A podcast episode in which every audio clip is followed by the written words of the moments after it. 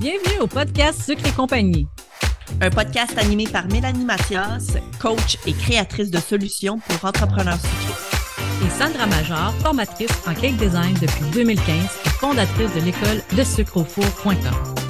Notre mission est de t'aider à prendre des décisions éclairées pour ton entreprise sucrée. Salut tout le monde! Bienvenue à un nouvel épisode de podcast. Cette semaine, on a quelqu'un de spécial. On a une invitée. Ça va être une entrevue. Mélanie n'est pas là. Il y a juste moi puis Julie. Donc, Julie de Douceur et Gourmandise, n'est-ce pas? Mmh. OK, ah, parfait. Ben, juste pour être certaine, donc, je me disais, Colin, tout d'un coup que j'oublie. Fait quoi? Ouais. Ben, écoute, bienvenue sur le podcast. Hey, ben merci.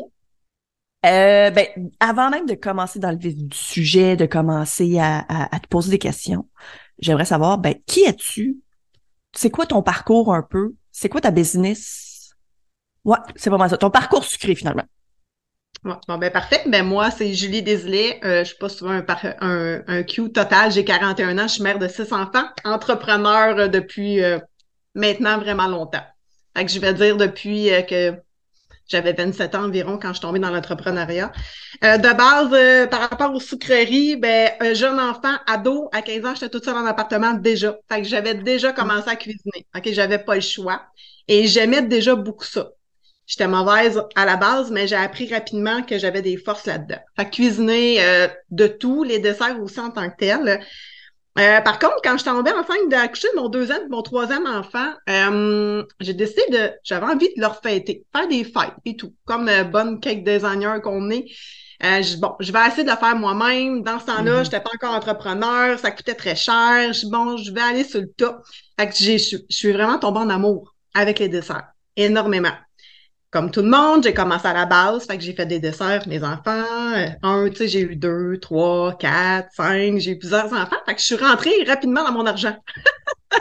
Clairement. Il y avait déjà ça. Fait que moi, j'ai appris vraiment avec ça, puis ben, tant qu'à y être, j'ai toujours eu la petite fibre entrepreneuriale en dedans de moi, fait que tant qu'à aimer ça, j'avais quand même un certain talent, je me recule. Je pensais que j'étais très bonne dans ce temps-là. On s'est amélioré avec le temps. Mais j'ai commencé à en faire pour les clients. Je suis allée chercher ce qu'il me fallait. C'est vraiment parce qu'il y a des trucs à faire. On va en parler tantôt par rapport à ça. Mais en faisant pour les clients, vraiment, rapidement, j'ai pris beaucoup plus d'expérience. Ce qui est arrivé, c'est que on a, avec mon mari, vu que j'aime beaucoup cuisiner, on a parti en traiteur-pâtisserie. Mm-hmm.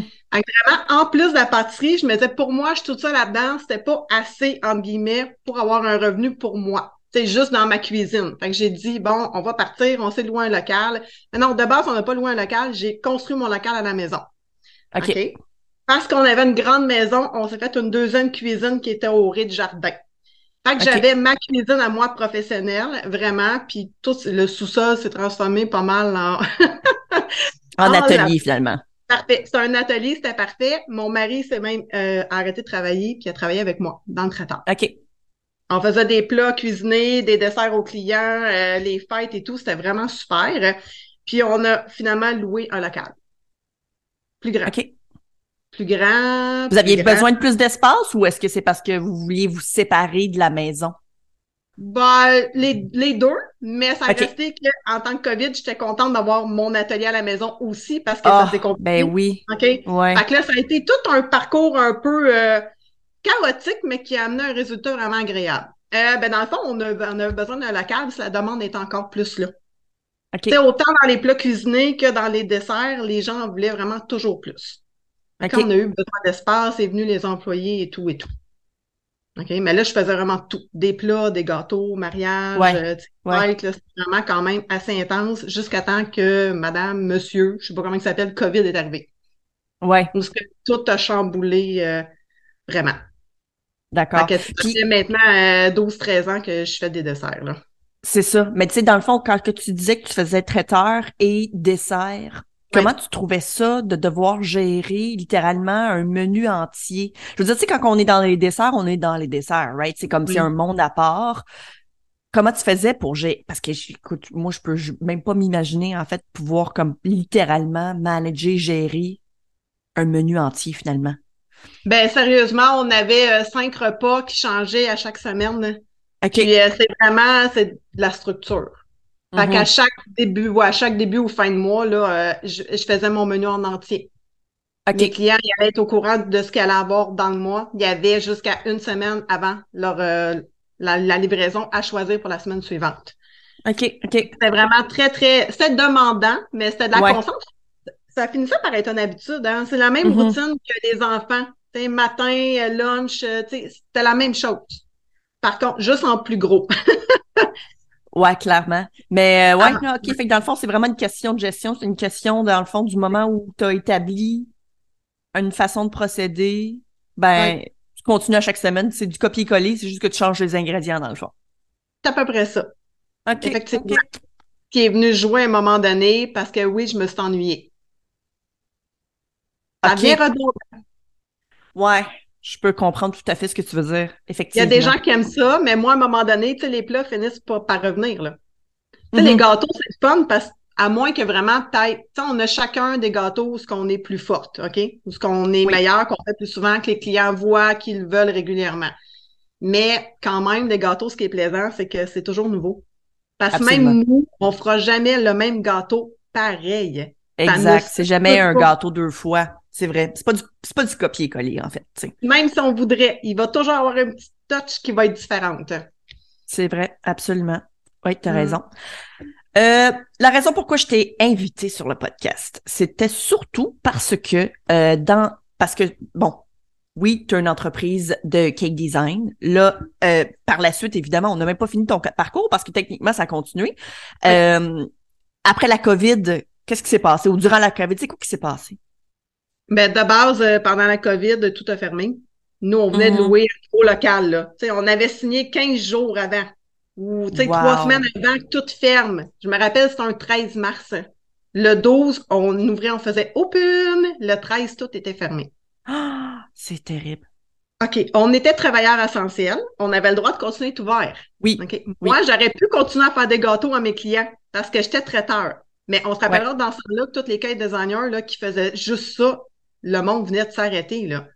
OK? Parce que c'était comme, pow, il n'y a plus rien, là, ce qui se passe, c'est time out, là. Ben, c'est très événementiel, hein, les gâteaux, tu sais. Fait que du moment où il n'y a plus d'événements, ben, c'est fini. Tu sais, les gâteaux avaient, je me souviens, c'était une époque où tout était rétréci, tu sais. Fait que c'était des gâteaux, 2-3 personnes, ce qui est tellement pas ce qu'on fait d'habituellement. Puis c'est pas ce qui est payant non plus pour nous, hein. Donc, je comprends que, effectivement, je me souviens de cette époque-là, les gens capotaient un tout petit peu. Ouais. Donc, pendant COVID, nous, on a continué. C'est sûr que, bon, on venait de louer un local vraiment plus grand qui coûtait vraiment plus cher. Oui. La moitié de mon local était que j'utilisais plus. Dans le fond, le but de ce local-là, c'est que j'avais la moitié qui servait pour les plats traiteurs. Le devant servait pour la pâtisserie, puis un petit déjeuner. Je voulais faire des déjeuners, quelque chose de vraiment sucré. Là, tout arrêtait. Okay. Fait que j'avais comme 1200 pieds carrés qui servaient à rien. Qu'on continuait à payer quand même. Toutes les traiteurs, garderies, les garderies ont arrêté de nous prendre parce qu'on desservait beaucoup de garderies. Fait que tout était fermé. Fait que c'est sûr que le chiffre d'affaires tombait vraiment beaucoup.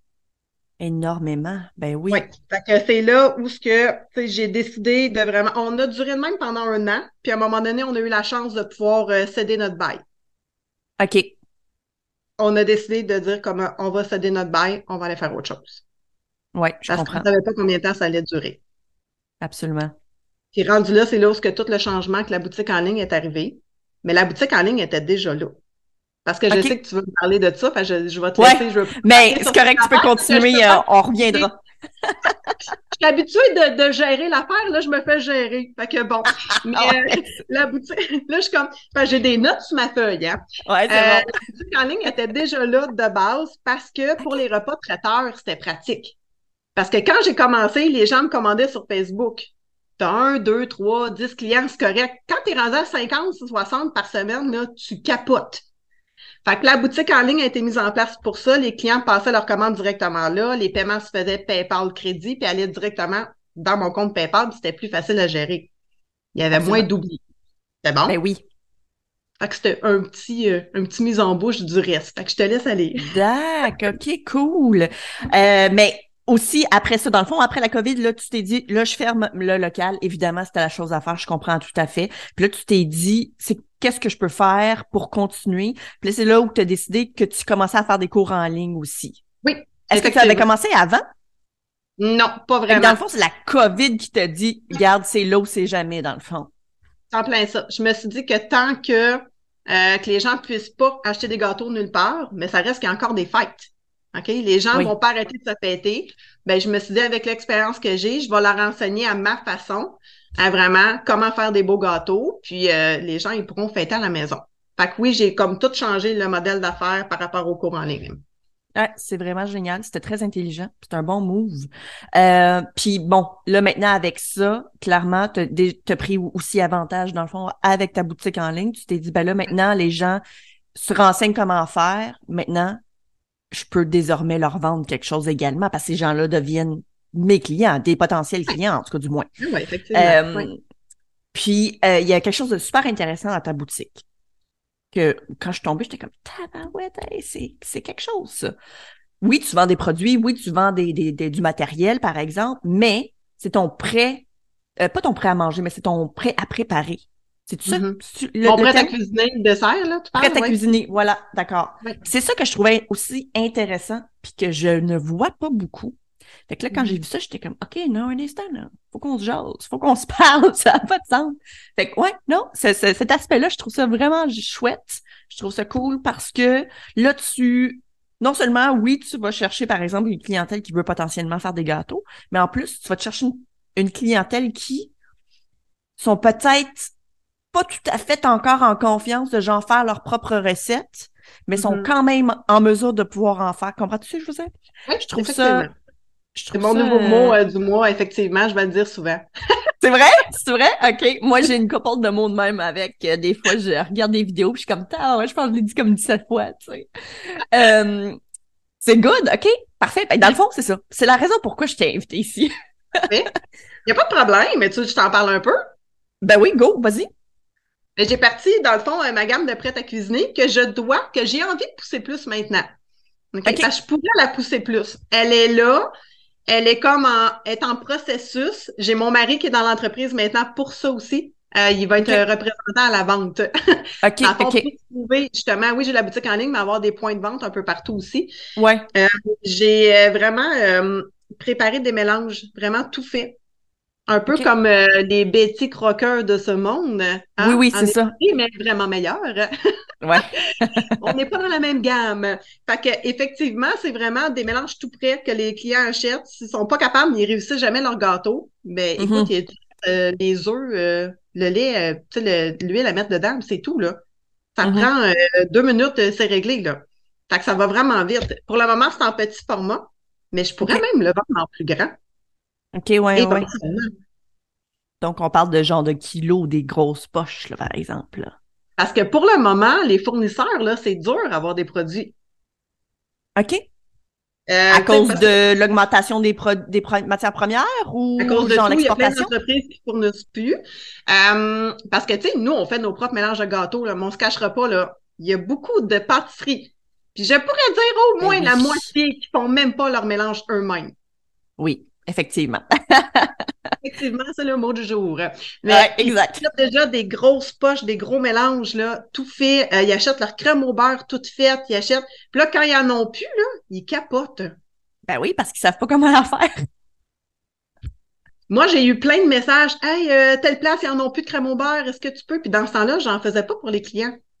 OK. Fait que c'est vraiment, tu sais, on pourrait pousser la note plus loin. Mais tu sais, là, pour le moment, c'est tout en version... Là, je lève ma main, on dirait que je suis comme basse un peu. C'est tout en version vraiment famille. Autant les biscuits, les cupcakes. J'ai beaucoup de biscuits, cupcakes, des mélanges en chocolat chaud, tout fait. Okay. Vraiment, en poudre. J'en ai en bombe de chocolat chaud, mais c'est trop fragile pour le shipping. Ah, clairement, ben oui. Choisir les choix, vraiment. Mais, tu sais, même moi, avec ma famille, quand j'ai pas le temps, je suis partie en vacances au Mexique une semaine. Les beaux-parents, s'il vous manque quelque chose, ben allez fouiller. Ah, j'avoue. Là, choisissez puis vous les ferez. Parce que même les enfants peuvent les faire eux autres mêmes. C'est vrai. Absolument. Là, même petit, c'est super simple. Là. Puis tu sais, les ingrédients, il n'y a pas plein d'ajouts chimiques. Là. C'est vrai. Je suis désolée, il y a un décalage. J'ai un décalage de voix avec toi. Ah, d'accord. Ben moi, ça va. C'est parfait. C'est bon, évidemment, là, quand on fait des produits prêts à cuisiner, j'imagine que c'est quand même un processus différent que de vendre, par exemple, je sais pas moi, une poudre, par exemple. T'sais, c'est clairement pas la même chose. Hein. Il doit y avoir des certaines affaires là sur lesquelles on doit savoir, dans le fond, avant de commencer à penser, mettons, à ça. Puis c'est quoi? À quoi faut penser, dans le fond? Donc, j'ai fait ma petite liste. C'est sûr que de base, quand tu touches à la nourriture, tu as besoin de permis. Bon. Il y a des permis d'hygiène et salubrité que tu dois avoir, tu as tes permis de vente que tu dois avoir. Moi, j'ai déjà un permis de vente pour les traiteurs parce que je suis traiteur pâtisserie, je suis enregistrée comme ça, mais avec la vente au détail. C'est sûr que moi, j'ai le droit de vendre des produits. Je suis supervisée par le MAPAC. Mm-hmm, exact. Que tout le monde qui aura envie de faire ça, tu peux en faire dans ta maison chez toi, t'en préparer d'avance, mais pour monsieur, madame, tout le monde, bon. Idéalement, c'est sûr que tu as besoin d'un local pour ça. Mm-hmm. Okay? Vraiment que, tu sais, monsieur, madame, tout le monde peut faire des gâteaux dans leur maison, hein, si on veut un peu, si on est bien installé, oui. Mais quand tu t'en vas avec la revente, ben, tu as un maximum que tu peux faire dans ta propre cuisine. Fait que c'est sûr que tu as besoin d'un local séparé. Ici, j'ai marqué l'emplacement d'un local, être capable d'avoir des fournisseurs. Hein? Parce que si tu te mets à faire en gros, ben, tu peux pas acheter tes produits chez IGA parce que tu vas clairement pas faire d'argent. Le but, c'est de faire de l'argent là-dedans. Puis dans l'alimentaire, si on réussit à faire du 10%, c'est bon. Ouais. Fait que c'est sûr qu'il faut essayer d'avoir les meilleurs prix possibles achetés en gros. Mm-hmm. Tu vas devoir, trouver tes contenants pour dans lesquels les mettre. Fait que c'est tous des défis. C'est des défis de trouver justement ces matériaux-là.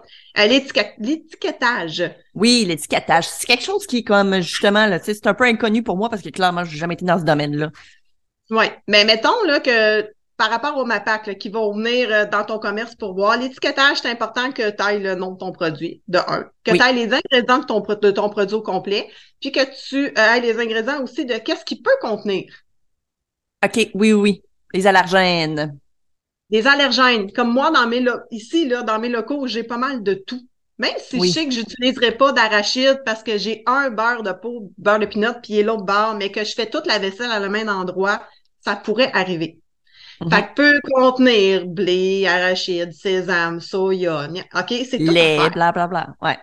Ça monte vraiment vite. Tu dois avoir sur ton étiquetage, dans le fond, le nom de ton entreprise, moi qui ai Douceur et gourmandise, l'endroit où ce que c'est fait, le téléphone pour joindre, pas de problème. Wow, OK, il y a quand même plein de petites affaires, hein? T'sais, c'est pas que, genre, ce que ça contient puis ton nom, là, tu sais. Faut pas que tu oublies ça, c'est super important. Mais, tu sais, t'es pas obligé de mettre tout le détail nutritionnel en arrière. Tu sais, toutes les calories et tout, là, c'est pas quelque chose qui exige. OK. C'est parce que moi, ça reste du artisanal quand même, comme j'appelle encore. Pour le moment, si je voudrais me commercialiser, éventuellement, je paierais quelqu'un ou un programme quelconque. Fait que pour ça, on peut acheter un programme qui est de temps de par étiquette, là. Fait que ça peut monter cher si tu as beaucoup de produits. Mais c'est tous des petits trucs à réfléchir. Ben oui, c'est clair. Je vais étiqueter. Ben, j'ai une imprimante, faut que j'achète mes étiquettes, faut que je les achète en gros. À un moment donné, tu en imprimes beaucoup. Ton imprimante, c'est pas tant économique. Éventuellement, il faut que tu fasses imprimer chez un imprimeur. C'est tout. Mm-hmm. Toutes des petites affaires, là, ça a l'air facile, monter tes étiquettes puis les faire, ça prend du temps. Où je place le logo. Est-ce que tu le fais toi-même? Est-ce que tu payes quelqu'un pour le faire pour toi? Exact, oui. Mais justement, tu parlais de temps. Il y avait une question qu'on avait mentionnée. Grosso modo, là, combien de temps est-ce que ça peut prendre, exemple, gérer ta boutique en ligne? Puis là, évidemment, gérer ta boutique en ligne, ce n'est pas que, genre, mettre des produits, mettons, en ligne. Mais c'est également ça, l'étiquetage, l'emballage, tu sais, trouver les fournisseurs, passer les commandes, faire l'inventaire, tu sais. Il y a de tout. Bon, mais là, il aurait fallu que je calcule tout ça pareil. Ah! Parce que quand t'es entrepreneur, tu ne marques pas ton temps, OK? Parce que tu veux pas te malheureusement. Bon, c'est vrai. Il y a des trucs que je calcule pas parce que je peux faire, tu sais, faire mon étiquetage, je peux le faire le soir pendant que je fais autre chose. Mm-hmm. Je peux être dans ma cuisine avec mon herbe sur la tête puis tout bien emballé. Ah! Bien habillé, emballé, je m'emballe avant de faire mes produits. Mais why not? Le site web, ben là, je l'avais dans les questions, il est monté. Moi, j'utilise WordPress. Okay. Dans le fond, avec WooCommerce. Puis j'utilise celui-là parce que c'est mon cousin, il est concepteur web. OK. Enfin, je me suis pas promenée ben. J'ai dit, tu fais ça dans la vie, c'est correct. Il m'a monté mon site web, c'est parfait. J'achète mon nom de domaine avec lui à chaque année, fait que ça reste réglé. De base, je me suis trouvé quelqu'un, c'est une de mes élèves qui travaille avec WordPress. Dans le fond, je fais de l'échange de services avec elle. Puis, cool. Elle, quand j'ai des trucs à ranger sur mon site web, je suis pas capable, moi, de le faire moi-même. OK. Fait que tu délègues, dans le fond, cette partie-là. Oui. Je suis capable de mettre des nouveaux produits avec une photo, mais de faire du changement, j'ai déjà essayé puis j'ai fait le trouble un peu dans mon site web. Fait qu'à ne pas faire à la maison. Ça a l'air simple de même, mais c'est toujours, tu sais, pour changer de quoi, il y a un lien, du lien, puis de l'autre lien, puis ça vient vraiment mélangeant, puis à un moment donné, j'avais tout mêlé les trucs. Fait qu'elle, elle s'occupe de, mettons, changer des grosses photos, parce que moi, je sais pas où aller. Ou, mettons, elle va s'occuper avec un cours en ligne pour que mon client reçoit son lien directement, bien, c'est elle qui s'en occupe. J'envoie ce qu'elle veut, que je veux que mon client il reçoit. Quand il achète, bien, il le reçoit automatiquement. Ils ne sont pas toutes encore faits. Parce que toi, tu as reçu un lien de cours, puis je te l'ai envoyé manuellement. Il y a encore des cours que j'envoie manuellement. Ça, c'est long. Clairement. Ben oui, il faut tout automatiser ça, écoute, parce que sinon, effectivement, ça devient très… Mais là, je suis là-dedans. Je suis dans tout ce changement-là. Fait que si j'additionne tout ça, ça peut être quand même long. Ben oui, c'est clair. Oui, parce que l'objectif, là, surtout avec tout ce qui est en ligne, là, honnêtement, l'automatisation. Comme ça, tu dors, puis ça se fait tout seul. Fait que, ça, c'est number one. Puis honnêtement, je dis ça, mais tu sais, je sais qu'il y a plein d'affaires qu'il faudrait que j'automatise puis que je l'ai probablement pas faites. Des fois, fait que dans le fond, ça, c'est pas fait. Ouais, oui, ben oui, il y a tellement d'affaires. Mais tu sais, la vie d'entrepreneur, c'est tout le temps ça. Hein? C'est tout le temps, je pourrais faire ça. Ça serait mieux. Puis on peut toujours améliorer. Il y a toujours place à amélioration. Puis c'est tant mieux parce que ça nous garde réveillés puis ça nous garde également, tu sais, tout le temps sur la pointe des pieds, tu sais. Puis ça, j'aime ça. Puis c'est peut-être ce qu'on aime aussi. Oui. Pourquoi que ça n'a pas été automatisé encore tout? Au départ, je ne l'avais pas fait parce que j'adore ça, envoyer le courriel à mon client. OK. Tu sais, dans le fond, mon client achète un cours, là, ben ça me fait plaisir qu'il l'achète. Puis quand j'y envoie moi-même, là, c'est comme si en même temps, je lui disais merci. Okay. Un cours qui est automatisé, là, ça part tout seul. Oui. Il n'y a pas la petite sensation d'ici là, de bonheur. Tu le ressens moins. Oui. Parce que c'est fait, tu fais « Ah, youpi, j'ai vendu un cours ». Mais tu sais, dans le fond, il n'est pas aussi profond que quand moi, je l'ai fait moi-même. Je te l'envoie, tu le reçois. Je comprends. Ouais. C'est vrai. C'est une nuance là, qui est vraiment différente parce que moi, tu sais, tout ce qui est humanisation, j'aime beaucoup ça. Oui, ben oui, c'est très important. Ben oui.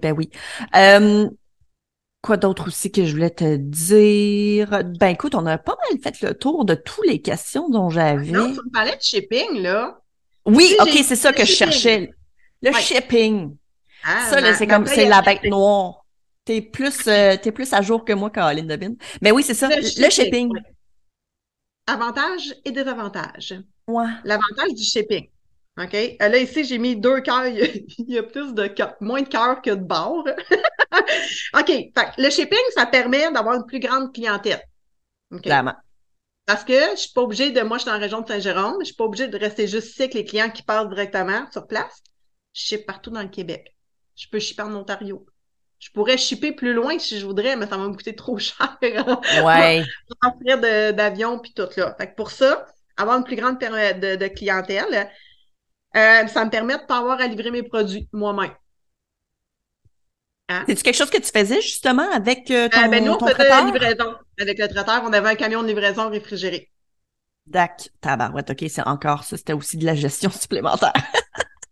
Oui, ben c'est mon mari qui livrait. Mais quand mon mari livrait, ben là, il pouvait pas être sur place. À un moment donné, on avait un livreur, puis là, des fois, le livreur était blessé, puis là, quand tu connais... Des malades, etc., ben oui. Bon, le camion réfrigéré, souvent, ça casse, c'est de quoi, puis tu sais, c'est une autre affaire de dépenses. L'entretien des dépenses, hein. Fait que pour ça, par rapport au shipping, c'est d'être capable de trouver un bon prix. Puis, je suis pas toute seule, là, le shipping coûte cher à tout le monde. OK? Il n'y a personne qui s'en sort, là. Si vous pensez trouver un shipping à 5 $ là, vous allez vous tromper, il n'y en a pas. Bonne chance! Moi, j'ai mis un prix de base à 12 $ parce que moi, j'étais avec Purolator, puis c'est comme un regroupement dans genre, ça arrive sud. C'est même pas dans mon coin, même Beauce. Puis ils font un prix particulier. Fait qu'au pire, je pourrais donner des liens, ça peut aider les gens, c'est bon pour tout le monde. Parce que moi, je suis dans les Laurentides, puis ils me desservent. Ouais. je charge 12 $ fixe à mon client, mais ça me coûte toujours plus. OK. Fait que dans ce cas-là, tu viens bouffer dans ton profit. Ouais. Mais c'est un choix que tu fais. Un choix que je fais parce que des fois, exemple que je ship du fondant, là, ça pèse lourd du fondant. Oui. Si je ship du fondant, ben des fois, j'ai des commandes qui peuvent monter à 18 $ de shipping. Ah, pour les Français qui nous écoutent, le fondant, c'est de la pâte à sucre. J'ai pas pensé au français. Mais c'est quand même assez lourd, ça coûte cher. Des fois, j'ai des clientes qui sont un peu plus loin, j'en ai aux Îles-de-la-Madeleine, ben eux, ils vont passer avec moi directement.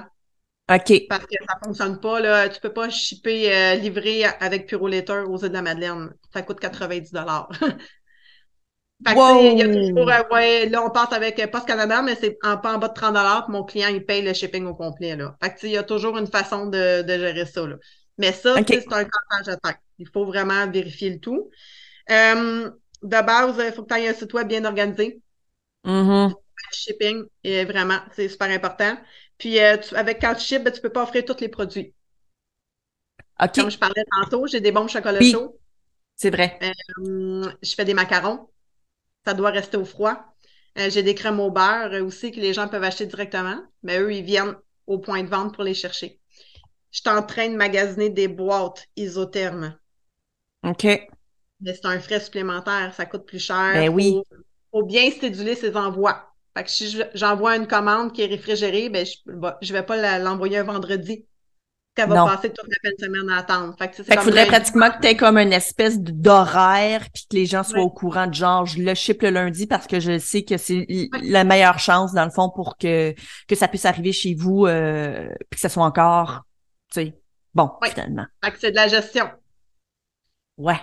Faut que tu aies un entrepôt quand même, un espace pour toutes tes boîtes. Parce que tu parles de shipping, il faut que tu les emballes, tes boîtes, là. Il faut que... Dans le fond, c'est beaucoup aussi du magasinage, dans le fond, aussi. Oui. Parce que, tu sais, techniquement, il faut que tu cherches. T'as pas le choix.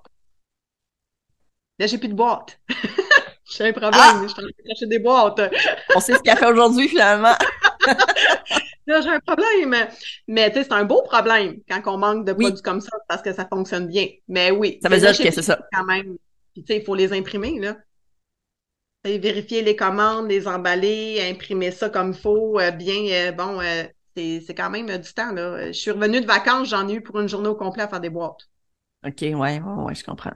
Puis, au niveau, par exemple, justement, tu sais, t'as quand même pas mal...